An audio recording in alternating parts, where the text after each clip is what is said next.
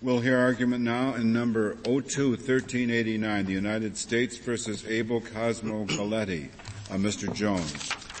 Mr. Chief Justice, and may it please the court. Federal employment taxes owed by a partnership were assessed by the commissioner. And when the partnership failed to pay the taxes, the United States brought this action to recover the taxes against the individual partners who are derivatively liable under state law for all debts of the partnership, including its tax debts. The government have to wait until the partnership failed to pay it? Could it have proceeded immediately against the partners under uh, under the governing state law? Um, you've addressed an, an unanswered question uh, that isn't presented here, of course. Um, it's unanswered because federal law. It, it, it's not presented, uh, depending on what you mean by derivative liability. I, I always thought that derivative liability would be liability that doesn't attach unless and until the person primarily liable uh, fails to uh, fails to pay up. And, and I agree with that. And, and the Uniform Partnership Act, which California has adopted, contains a provision that specifies that the creditor must exhaust his efforts to recover from the partnership before he can recover from the partners. I see. Uh, and, and, and so that's what makes it clear this is indeed a derivative. You think maybe the United States may not be bound by that? Uh, uh, you, you, you don't want to, you don't want to concede that the United States is it's bound. not so much I don't want to concede, I don't feel that I'm able to concede mm-hmm. that, not because it was related to this case, but because of a, a structural intellectual problem about the extent to which whose law governs in that situation. If it's a limitations provision, we know federal law governs in, when the United States is bringing a claim that it acquires in its sovereign capacity.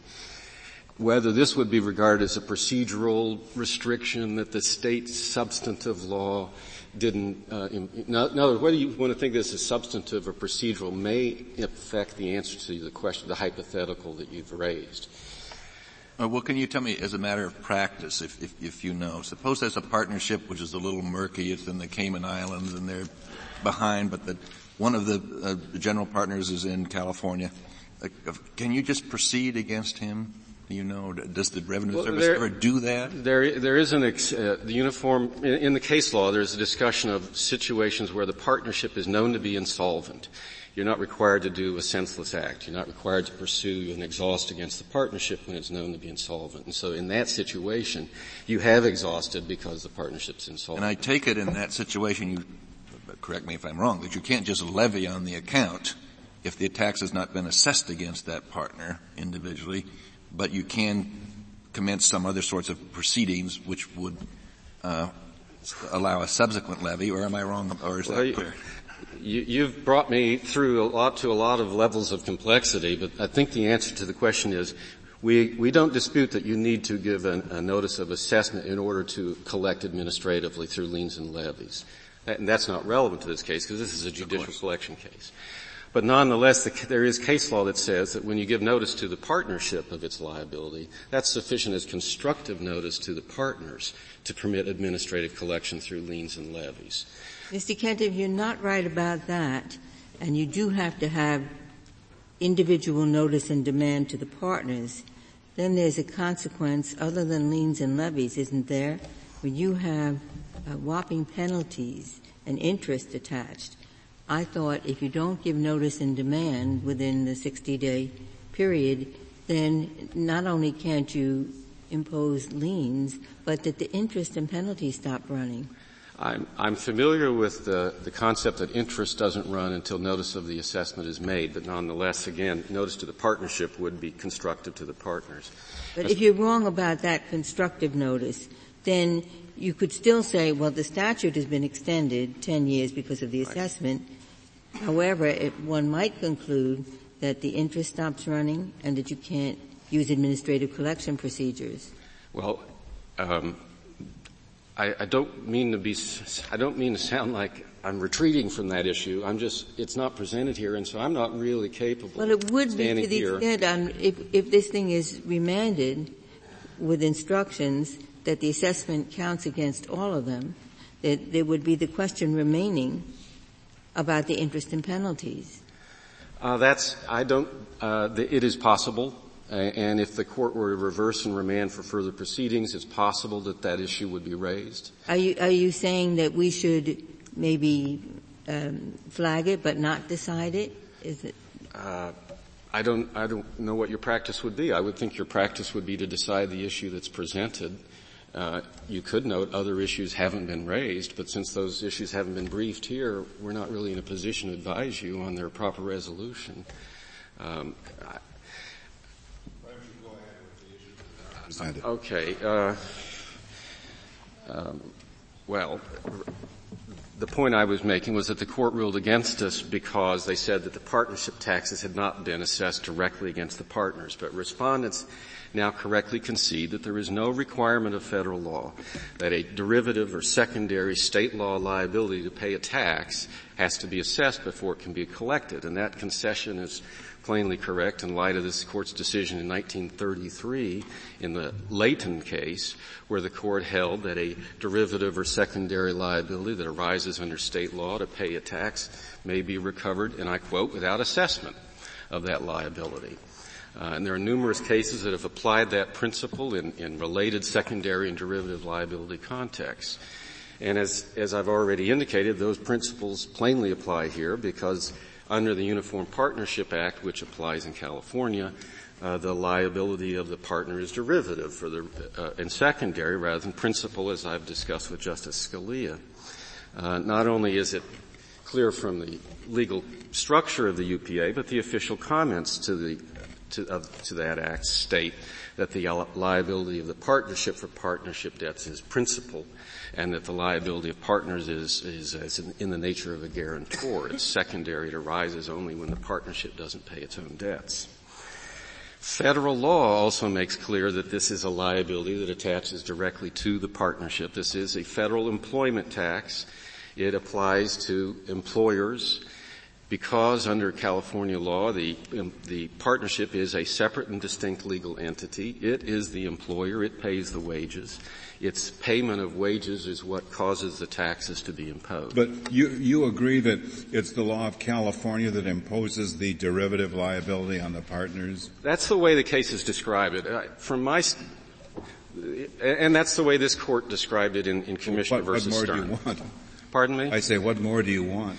well, I don't want more. I'm just being finicky, I guess, because to me, we, the court in Commissioner versus Stern said that these, historically, these are substantive liabilities that Congress accepts from state law, and therefore the court applies the substantive body of state rules in, in implementing that liability. You could also think of this, and I'm not asking the court to reconsider Commissioner versus Stern, but you can, even in light of Commissioner versus Stern, you can think of this as federal law borrowing state law for this remedial purpose. And Congress has sanctioned that by not altering the principles that have long existed on this. But but the, the point that this court made in Leighton is that these principles that they apply come from state law and you don't have a, actually respondents now admit there's no mechanism in federal law to assist this assess this sort of secondary derivative state law liability, and that's correct. That's what the court addressed in the Leighton case. Uh, and the Court of Appeals in this case just misapplied those well-accepted principles. Once the assessment of the partnership taxes was made under section 6502, the United States has 10 years from the date of the assessment to bring any proceeding in court to collect the taxes. And in the Updike case in 1930, the court held that that 10 years applies not only to actions against the directly liable party, but also to a person whose liability is derivative or secondary and arises from state law. And the court explained that the broad purpose and broad text of 6502 applies equally in both cases because in the court's words, in a real sense, the action against the derivatively liable party is a proceeding in court to collect the tax. As the court said in Updike, the aim in the one case as in the other is the same, it's to collect the tax liability. Now in this court, respondents do not dispute that accepted understanding of 6502. Instead, they raise here a new and indeed a radical claim that no court has adopted and that they did not raise prior to their merits brief in this court. What they argue now for the first time is that the federal statute of limitations should not govern this derivative liability claim because since it stems from substantive state law, uh, the state statute of limitations should govern it. Uh, since they didn't raise that claim at any time before their merits brief in this court, and it is a statute of limitations, which is an affirmative defense, wa- they've waived the claim. It's too late to, too late to raise it. But nonetheless, I think it is important to note that their claim is plainly inconsistent with this court's decisions. For example, in the Summerlin case, this court held that whenever the United States acquires a claim acting in its governmental capacity, that claim in the United States is not subject to a state statute of limitations because of the sovereign rights, sovereign immunity of the United States.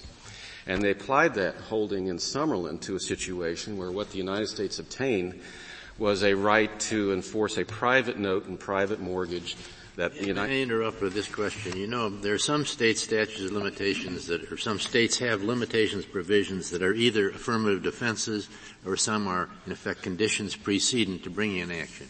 If California had the latter form of action, how would you decide this case? I think that in, in Commissioner versus Bresson, they, where the Ninth Circuit addressed that very point, they, they were they wrote a very useful opinion that seems to me to be perfectly correct.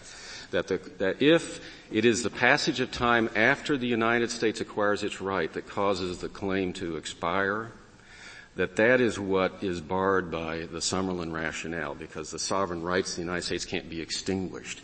And so whether you think of it as extinguishing the claim or limiting the, the period of recovery in either event, what's instrumental is that the, right, the United States had the right at the time it obtained the claim, and that the state law could not thereafter cut that right off. Why not? Why, why, why suppose that you have a, a bank that guarantees uh, a debt, and the debt is Smith's debt, and the guarantee uh, is uh, to pay, including tax debts.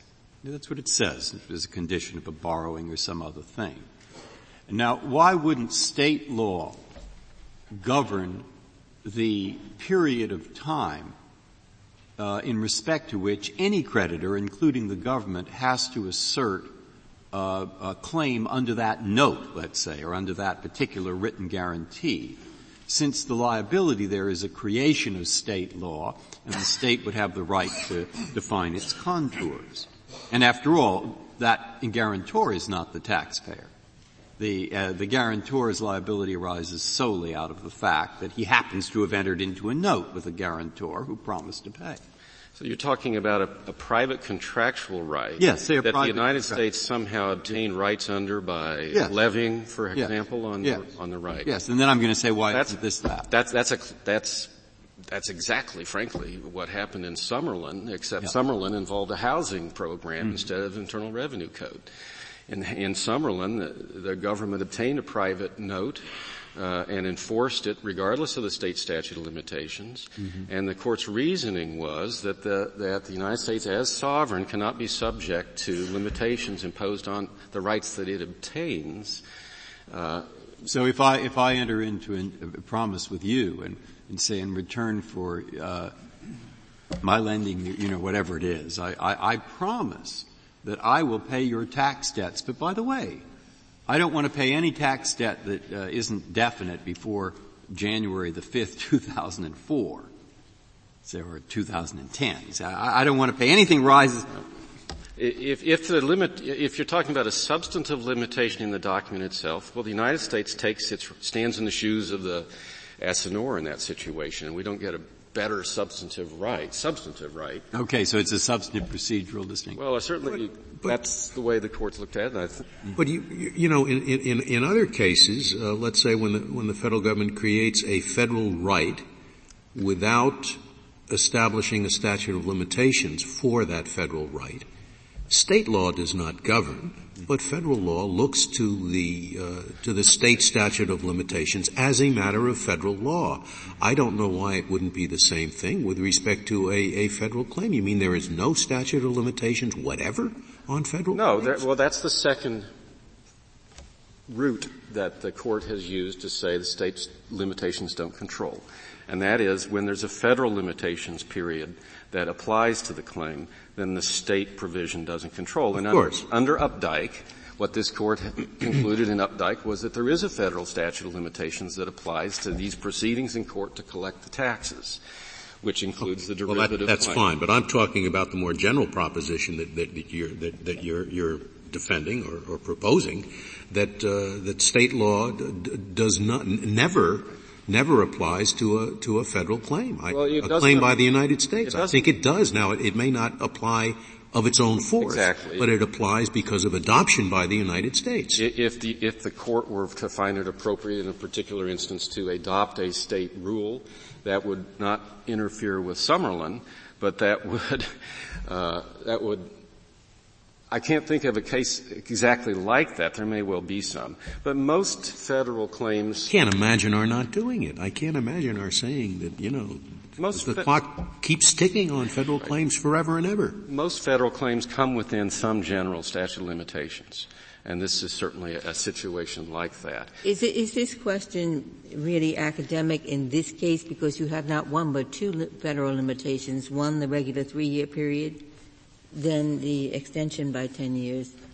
Um, or an assessment? Well, I think the Updike case makes this discussion somewhat uh, uh, hypothetical, and, and, I understood Justice Scalia's question to be in that vein.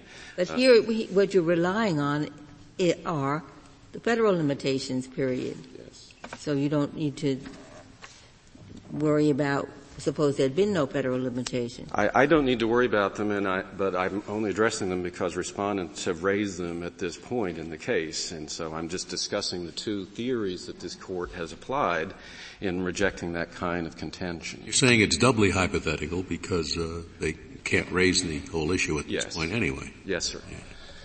I thought their primary position though was that the partners are not secondarily liable, they're primarily liable, so they they are the taxpayer and they are entitled to assessment, notice, and demand. That is now clearly their primary position, and for the reasons I've already described, that position it, it can't be reconciled with the Uniform Partnership Act or with the or with the federal law that applies to these taxes. Can you can you tell me um, in the case of a corporation? If the responsible officer does not withhold employment taxes.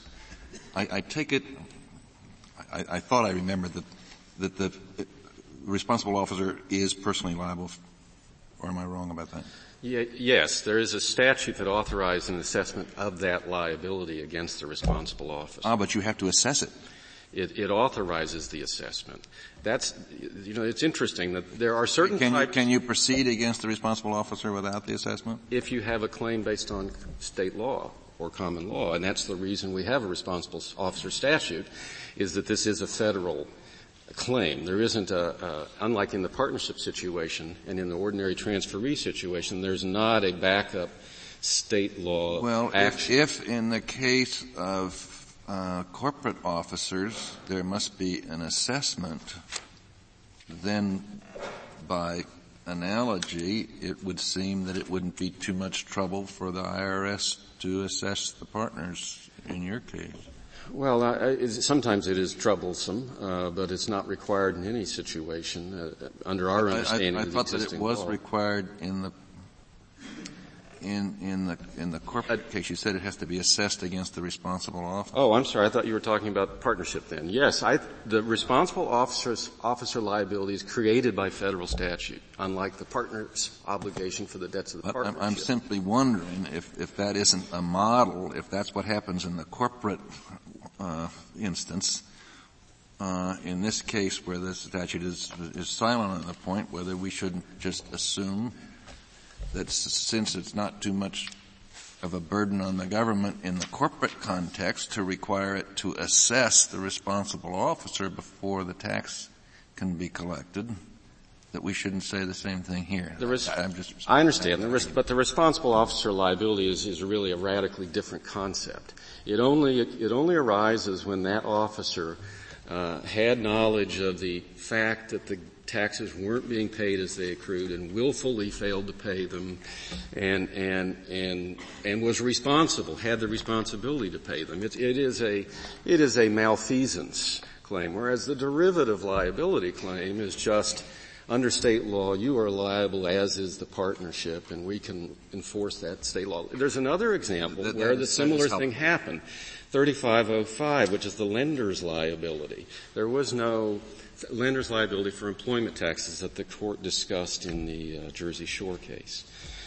that liability didn't have a, a common law precedent. And so Congress created the liability because they saw a specific problem where lenders were allowing, uh, were in, in, effect helping employers evade employment taxes by loaning them money from which they paid wages but didn't pay taxes. Uh, and so Congress created this separate statutory scheme, but respondents are correct in their concession that there is no mechanism under federal law for assessing the derivative state law liability of a partner for the debts of the partnership. And so, uh, as the court held in, in, in Leighton, we can proceed without assessment against them to enforce that liability. Now, I do want to also mention the, the citations that respondents makes of section 6303. That section appears in the portion of the code that addresses administrative collection through liens and levies. Uh, and it states that the secretary is to give notice of the assessment to any person liable for the tax. The cases that have interpreted and applied that statute, which stem from 1954, uh, have, con- have, have concluded correctly that, that that statute applies only to administrative uh, uh, collection through liens and levies and has no application to judicial collection actions. And there's a, a sound historical explanation for that and that is that prior to 1954 there were two independent routes for collecting taxes. The secretary was authorized by the code to bring a judicial collection suit. But there was a separate officer known as the collector of revenue for each district. And the collector of revenue was by the code authorized to do the administrative collection through liens and levies. And the predecessor of 6303 had said that the collector is to give notice of the assessment and make demands uh, for payment. And it was well established that that applied to his actions in administrative collection and had no application to the secretary's independent authority to bring a judicial collection suit.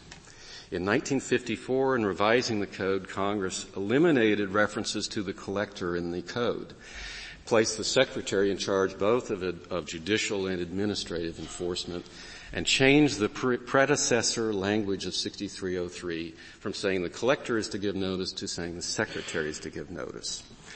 But in doing so, Congress did not mean to change, and the courts that have reviewed this have correctly concluded did not change the fact that this notice of assessment requirement applies only to the administrative collection area, has no application to judicial collection suits like this one.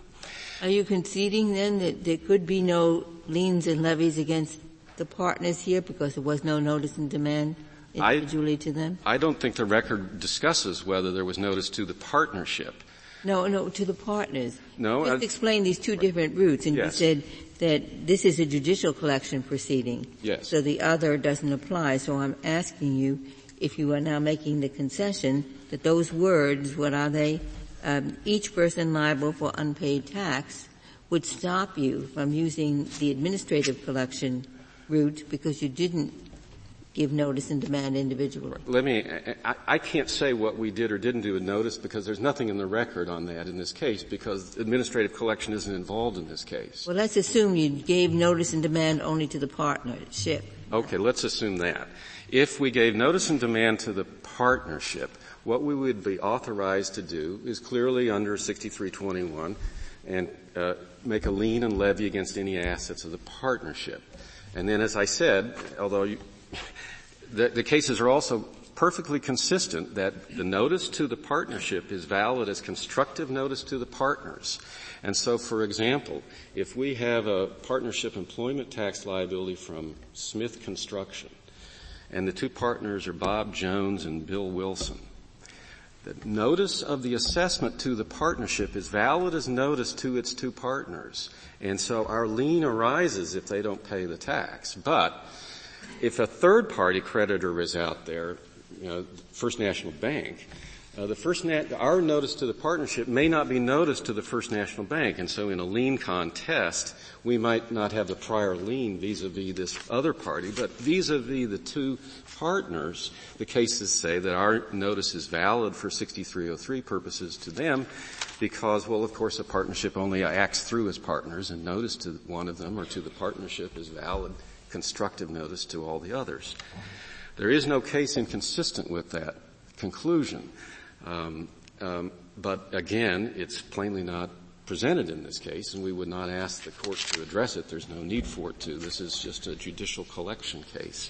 The only issue that is really before the court is whether we have to give notice, I'm sorry, whether we have to assess the individual partners to collect this state law derivative liability. And for the reasons I've described, that the decision below is incorrect on that and, and should be reversed. And I would like to reserve the balance of my time. Very well, Mr. Jones. Uh, Mr. Haberbusch.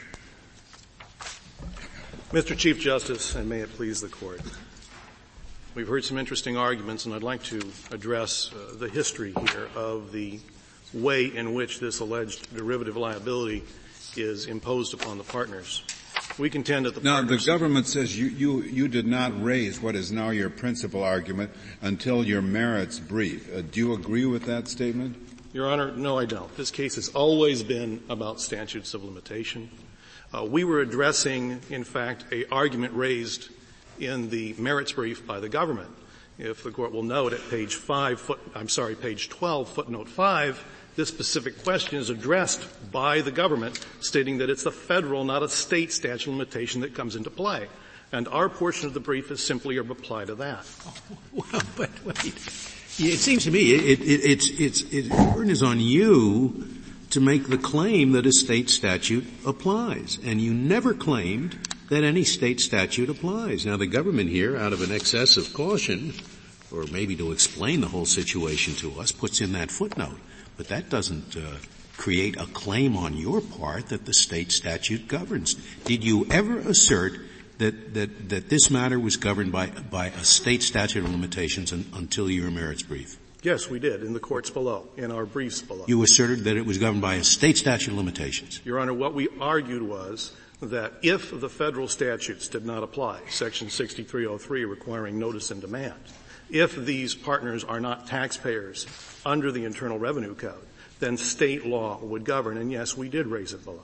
Did the Court of Appeals touch on it? the Court of Appeals did not need to touch upon it because the Court of Appeals felt and decided that these partners are taxpayers under the Internal Revenue Code. And that's the precise question I would like to address. Did you raise the statute of limitations point in your pleadings in the district court? In the United, this originated in the bankruptcy court. So the district or, court. Pardon me, in the bankruptcy court. Uh, Your Honor, we did. We raised it both in terms of the statute of limitations under Section 6303 and under state law. Did you raise it as an affirmative defense under state law?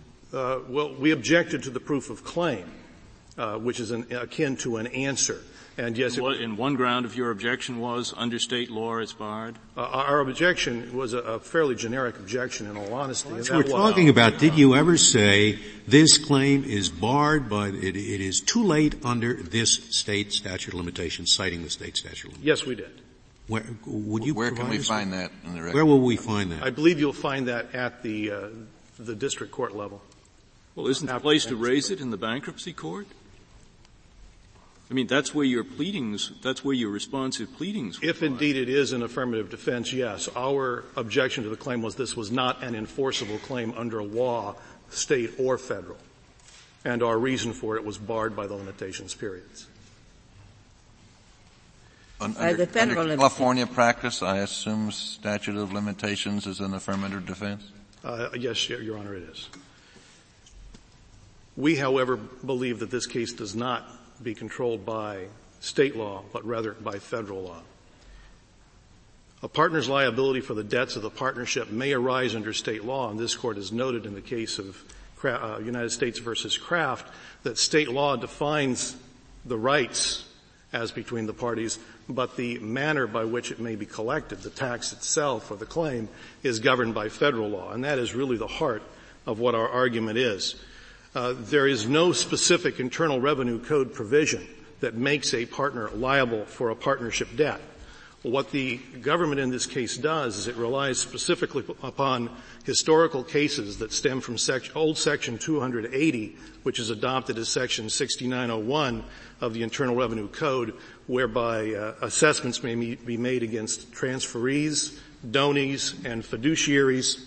And the cases interpreting those statutes uh, basically find that there is a derivative liability with a coterminous statute of limitations. This would be an odd state law, wouldn't it? Imagine, imagine that I guarantee a debt, or suppose a partner is like a guarantor. And uh, suppose that the primary person primary li- primarily liable is in litigation with the debtor, the creditor rather. And because of delays and so forth, it takes about 15 years to resolve this litigation.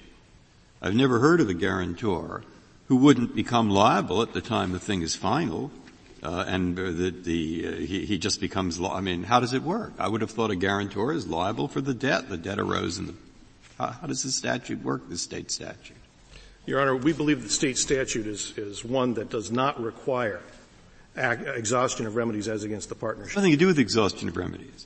I'm, and I'm talking about states, the state insofar as it sees the partner as a guarantor of the liability that is created by a different entity, namely the partnership.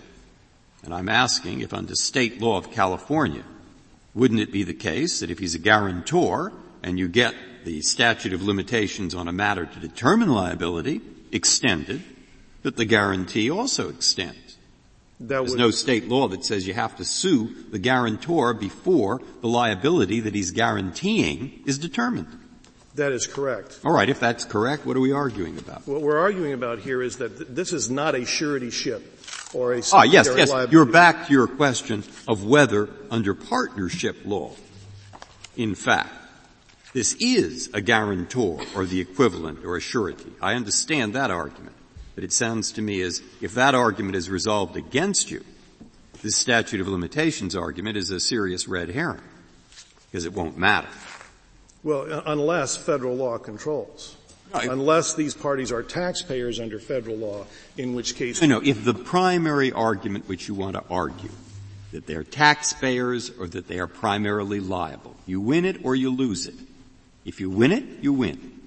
If you lose it, your statute of limitations argument adds nothing. I think that's not. my what, that's what I. I think, think not. I think we win, and let me explain why. It has nothing to do with limitations periods. It has nothing to do with state law governing guarantees. It has to do with the way this court is asked to define this particular claim in this particular case. Is it a tax claim, or is it a claim which is derived from the partnership liability? In other words, is it a tax debt or is it a debt because they're liable for a debt of the partnership so that it loses its nature as a tax claim? If that's the case, this is a bankruptcy case. Tax claims in bankruptcy have priority over other claims under section 507A of Title 11 of the United States Code. Those claims too are not dischargeable if they're a tax claim under section 523 of Title 11. So if the court determines this is nothing more than a guarantee pursuant to state law and not a tax claim, then this debt will be discharged in this bankruptcy case. Well, do you have, have any cases for that? That a tax claim loses its character as a tax claim when relief is sought not against the person primarily liable, but against somebody derivatively liable? It seems to me it's still a tax claim. Uh, no, Your Honor, we do not have authority for that. Yeah. However, if it is a tax... I wouldn't expect you to find any. However, if they are liable for the tax, this court has already stated on a number of occasions, including the most recent case of U.S. versus Craft, someone who is subject to the tax is someone who pays it someone who is liable for it. These parties are liable for the tax. They are subject to the tax under section 7701A14 of the Internal Revenue Code, and therefore they are taxpayers. Once they are taxpayers, that invokes the provisions of six, section 6501 requiring assessment or suit within three years, we don't claim that assessment is the only method. We claim assessment or suit, which is consistent with the history of the cases, and that's a three-year limitation period. No, but you say that they're taxpayers because they're partners, and therefore they, uh, and, and, and that's why the, uh, their, their right to an assessment uh, can be claimed. But by the same reasoning that you follow, if they are taxpayers, uh, because they are partners, why isn't notice to the partnership notice to the partners, or assessment against the partnership, assessment against the partners. Why, why do you, in effect, make a metaphysical distinction in the latter case but not in the former?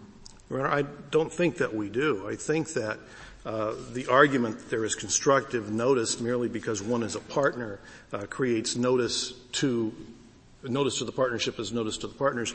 There is no controlling case on this idea, and that would be too a question, I think, of state law, whether notice to a partnership is notice to the partners. And we've clearly cited to California law that says you must commence a separate suit against the partner in order to obtain a judgment against them. There is no uh, California law that says that by filing a suit against the partner, that's sufficient for due process purposes of creating notice to the partners. Well, we, we, don't ordinarily decide questions of state law here. Uh, I think we would generally feel perhaps the Ninth Circuit knows more about California law than we do. Well, certainly that's true. And that. Well, I said we would think. well, thank you. Um, and yes, this court ordinarily does not address questions of state law. Uh, we think that this is a federal statutory interpretation. Either these persons are taxpayers liable for a tax, or they are not taxpayers liable some, for something that is not a tax. The last part, they are for, they are not taxpayers in the meaning of the statute who are liable for something that is a tax. And I don't know why that wouldn't be. Well, State law makes them, in effect, guarantors of debts. This is a tax debt, so they're guarantors of the tax debt, so therefore they're liable for the tax. Or all, sureties or some other equivalent word. All of the cases referred to for the coterminous statute of limitations, which is what would be suggested would be applied here if in fact they are liable for this tax debt and therefore the provisions of uh, the Internal Revenue Code apply, are all cases where specific enabling provisions created the liability of those persons. Under section 6324, uh, certain persons are made personally liable.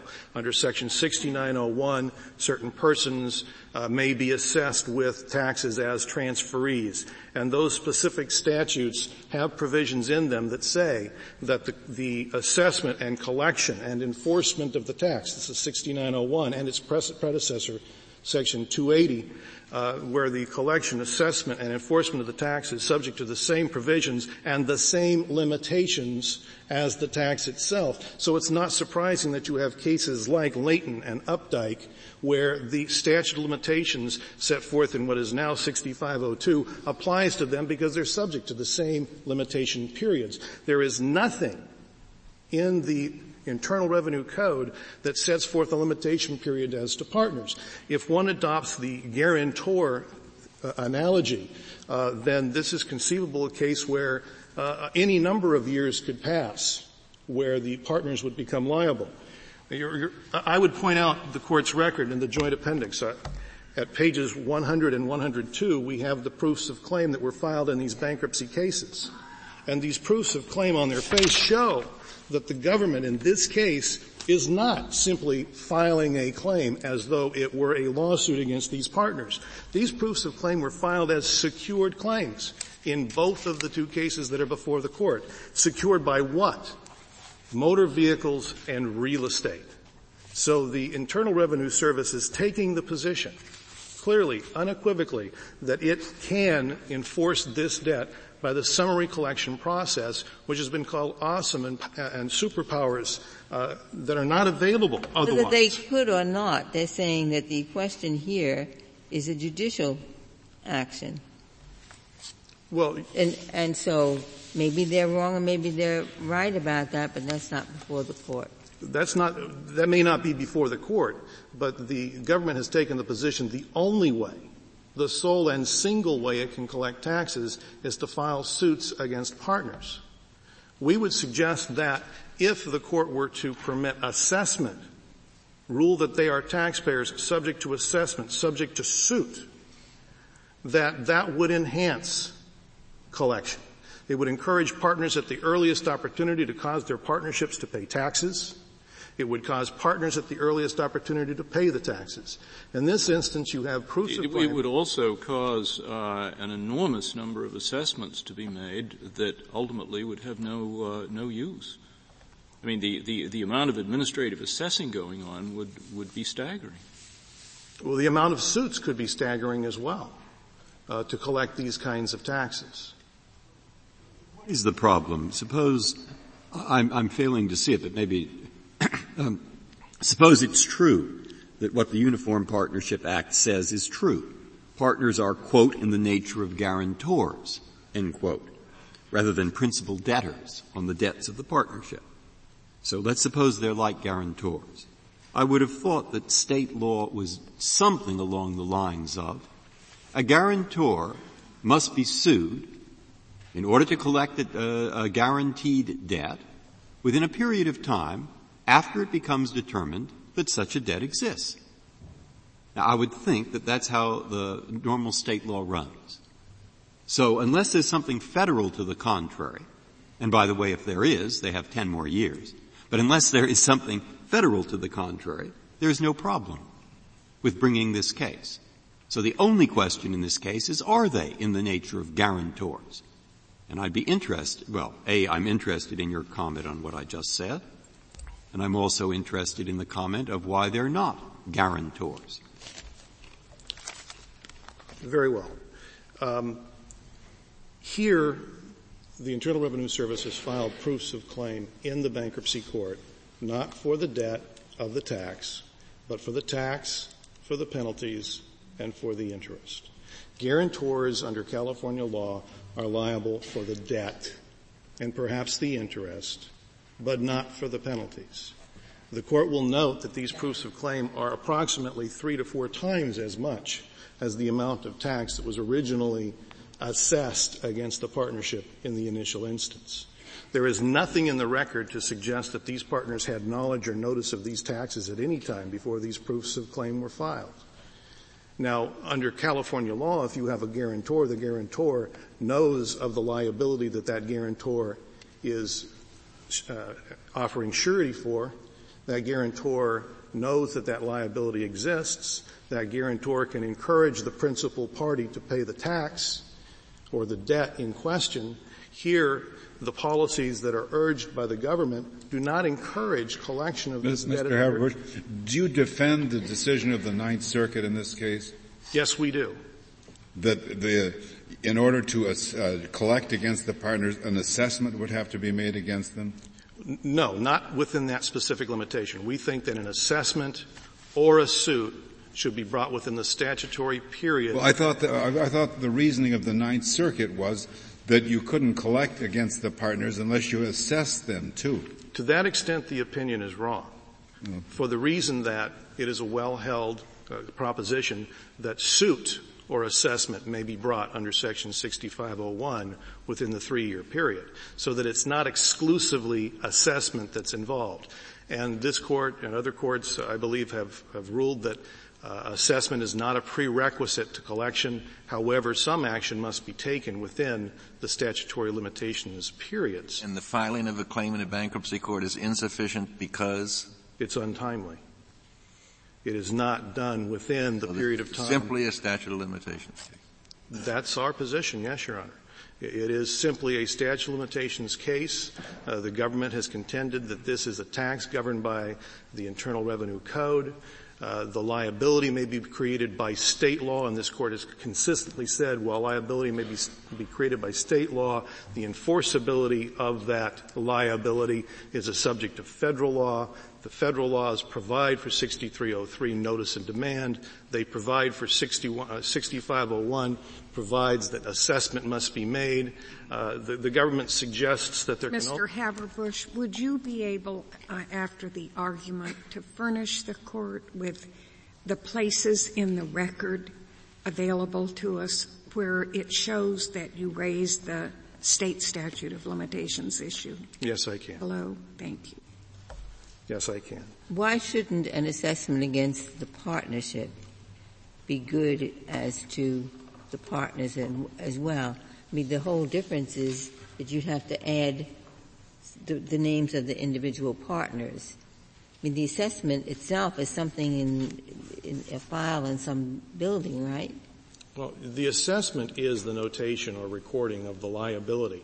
However, section 6203 says that to be a proper assessment, it must record the liability of the taxpayer Uh, and we, of course, say that the taxpayer also includes the partners. And yes, there could be a single assessment naming numerous parties. Uh, there are examples of that. For example, a husband and wife are jointly assessed. An assessment against a husband or a wife independently is not an assessment against the other. So there are multiple assessments that are capable of being made under the code. Uh, there are numerous other instances uh, where assessments are made. 6901, for example. Is it, is it, would it matter if, in fact, the partners knew, had received, I, mean, I assume that the notice and demand would come to the partnership. This is a small partnership. There were, what, four partners involved? If they had actual notice, would that make any difference? Your Honor, that might make a difference. We, we would contend that it does not make a difference. Uh, we have cited the cases, and I don't recall them right off the top of my, my head at this moment, uh, where the assessment, uh, in fact that was Cool Fuel Inc. out of the Ninth Circuit, where the assessment actually has to be received and made.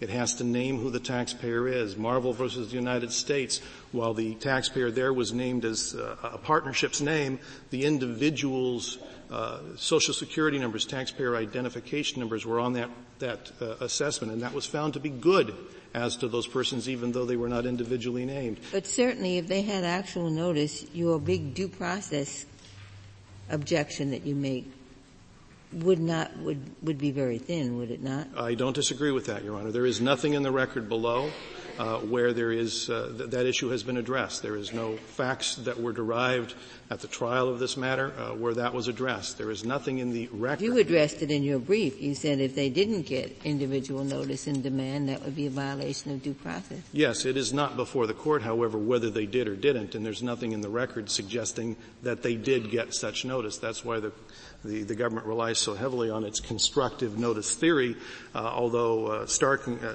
starkly absent from that argument is any California law to support that idea uh, that uh, notice to a partnership is constructive notice to its partners.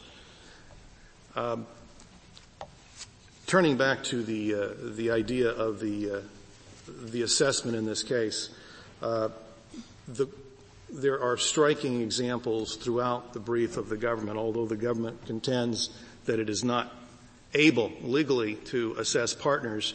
There are no less than 12 cases cited in the briefs, 10 of which were cited by the government, in which summary collection process was instituted against partners, and in, in, any number of those cases there was an assessment. In fact, the one case that's cited by the government, the United States versus Wright, uh, that's the case which uh, came out of the Seventh Circuit that the government contends is in direct conflict with the Ninth Circuit case in this instance uh, is one where the United States District Court in its findings found that the partners were assessed. And it's not surprising, therefore, that the Wright court found that it there were... That, but I thought Judge Easterbrook said that that was irrelevant. That there might have been a fact question about that. Uh, there were individual assessments, but in any case, the court's rationale had nothing to do with that. That is correct. However, uh, the district court did find that there were assessments. Uh, the Seventh Circuit found that that was irrelevant to the the determination. However, it is entirely consistent with the idea that in that case there were coterminous statute of limitations, uh, for the reason that assessments were made within the statutory period of time, uh, that was still within the coterminous periods. Then the collection, uh, the question was whether the 6502 allowed uh, the collection against the partners who were jointly liable with the partnership in that instance. Uh, the statutory period of time allowed to the partnership because it had been tolled during a bankruptcy. The court found coterminous statute of limitations, relying on uh, the Updike case as its example. Uh, we, we believe that the collection of taxes would be enhanced by adopting the position that we have taken in this case. We believe that requiring the filing of lawsuits in every instance where partners are liable for the debts of a partnership which has failed to pay its taxes and which may or may not be out of business uh, is simply a policy which would have litigation that is not required. If the partnership uh, is liable for the tax, and this court were to find that uh, the notice provisions of 6302 and the provisions of 6501 allowing suit or assessment within three years applies, uh, that that would enhance the collection of taxes. We believe that, excuse me, we believe that by doing that, uh, the tax will be paid at the earliest possible time. Interest and penalties, such as have accrued in this case, uh, would not accrue because the partners would be encouraged at every point and at every spot to cause their partnership to pay or to pay the tax themselves. The government's not in the business of banking tax claims, if you will, allowing them to accrue penalties and interest and thereafter for who knows how many years, uh, potentially as many as three plus ten, and if suits filed within the ten years under 6502, uh, the, the term for enforcing a judgment.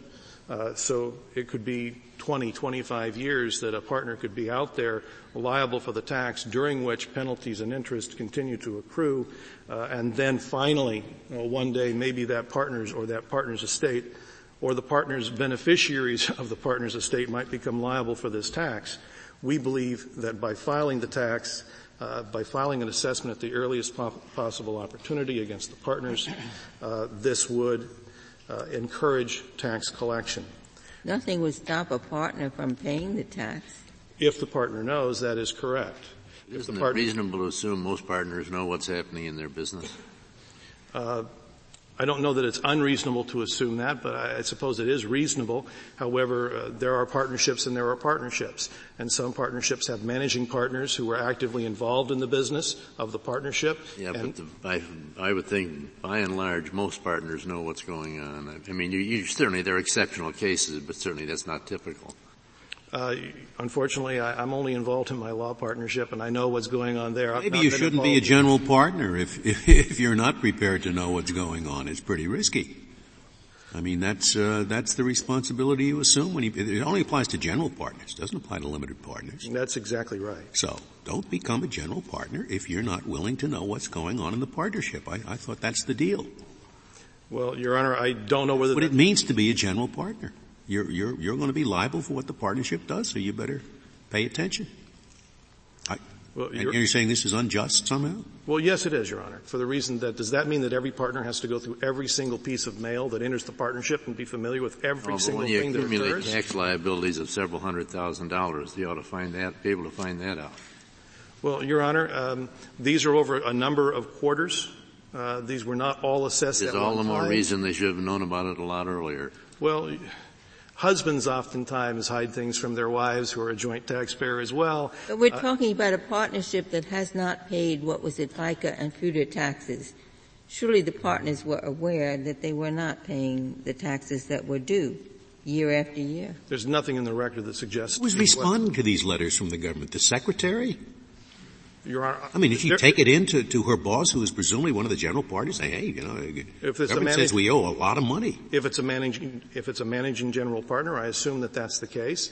If in fact the partnership had ceased its operations and these notices came afterwards, who knows who received the notices? I don't think that the law imposes a burden upon every single general partner to look at every single bill and piece of paper that comes into a partnership. No, but you shouldn't rely on the United States government to tell you what, how your financial affairs are coming along. Be the primary source of information. That may be so, but if the, if the, uh, if the government were required to do so, partners would, at every point in time, be encouraged to cause the partnership to meet its financial obligations. It doesn't place the, the kind of a burden on the partners that you're talking about. They're entirely free not to read the mail.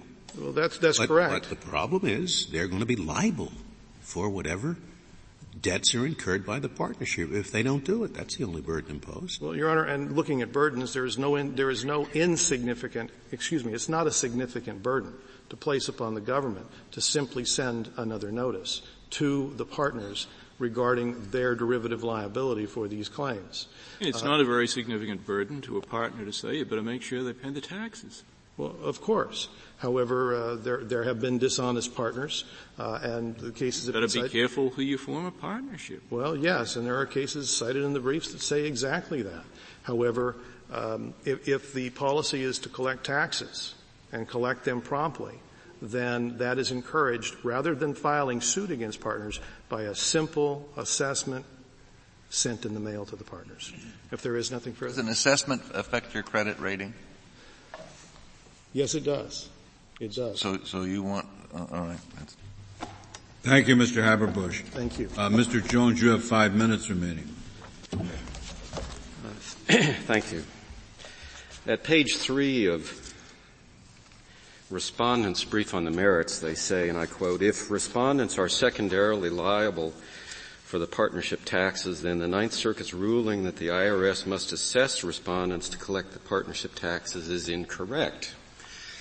Um, it is clear to us that there is, this is a secondary derivative liability that partners have under state law. I didn't hear respondents give any explanation of why that isn't so. Uh, given those two facts, then this court's holding in Leighton seems clearly applicable, which is that we don't have to assess a derivative state law liability to bring suit to recover upon that liability. Now, respondents say, well, somehow that holding is influenced by the fact that transferee liability is provided in 6901 of the code. It's interesting that in, in, in the Leighton case, what the court held was that the 6901 transferee liability is a supplementary remedy that did not displace and indeed left in place the right of the United States to bring its suit upon the derivative state law liability without assessment. So the, the principle that we draw from the Leighton case is not dependent on any of the specific statutes that address specific types of, of assignments of transferees. In fact, it's utterly independent of that, which was the very issue the court decided in Leighton. Given that, uh, and, and, given that there's a derivative sub-secondary liability, we can recover against state law. Then the only other question is, well, what statute of limitations applies to that? Which the court held in Updike that it's 6502, which applies both to the direct liability and the derivative liability. See, that's what I'm really wondering about. I mean, but, but I mean, A, we, they may not have raised it below. Uh, B, it's not within the scope of the question. Uh, C, it may not make any difference because the state and federal may give you enough time anyway. But if you do have to get to it, I'm, I'm a little worried about it because I don't, I don't really see why it should be federal. The reason it should be federal is because all of these actions are designed, as the court stressed in Updike, to collect the tax. We have different remedies. Congress could federalize all of this. Congress could write a statute that said, you know, you can bring suits for derivative liabilities and that those suits will specifically be subject to 6502. And what the court noted in Stern was that Congress hasn't done that because the court has consistently applied state law to permit tax collection to occur. And, and so that's why Updike has got to be right because this is a, a strong federal interest in collecting taxes, not to be too big about it, but I mean, this court has noted that the collection of taxes is the lifeblood of government. This is as sovereign a claim as we have. And, and because of that, we need to have a uniform statute of limitations, which Congress has provided under 6502. Uh, if if we were left to the haphazards of state law, we would certainly want Congress to to address that and correct it. But they don't need to correct it because since 1930, uh, in the uh, Updike case, the court has explained that 6502 is broad enough to cover both types of, of, judicial collection proceedings. In the court's words, the action against the derivatively liable party is in every real sense a proceeding in court to collect the tax. And that's the, that's the statutory language. Uh, and, and I, uh, there has been no contention that that's not a correct interpretation of 6502. I do not know what references respondents may have in mind to arguments they raised under state statutes of limitations before. We're not familiar with those. Uh, the statute that's referred to in their merits brief is a specific state statute. We're not aware that that statute was ever cited before uh, by the parties in this case. But even if it was, it seems to us that the reasoning of the Summerlin case and and, and, and of Updike, uh, which is there's already a federal statute, should control that question. Mr. And Jones, why isn't Mr. Haberbush right, at least when he says everybody would be better off if you went ahead and listed the partners as well on the assessment and gave them notice and demand, then there would never be any hassle of whether you could use both remedies, administrative and judicial. I think it's a question for Congress. What's you know what makes everybody better off, and what Congress has said is that we can uh, assess these taxes against the employer. The employer, under state law, is this separate and distinct legal entity known as the partnership. Do you think you're impeded that you have no authority?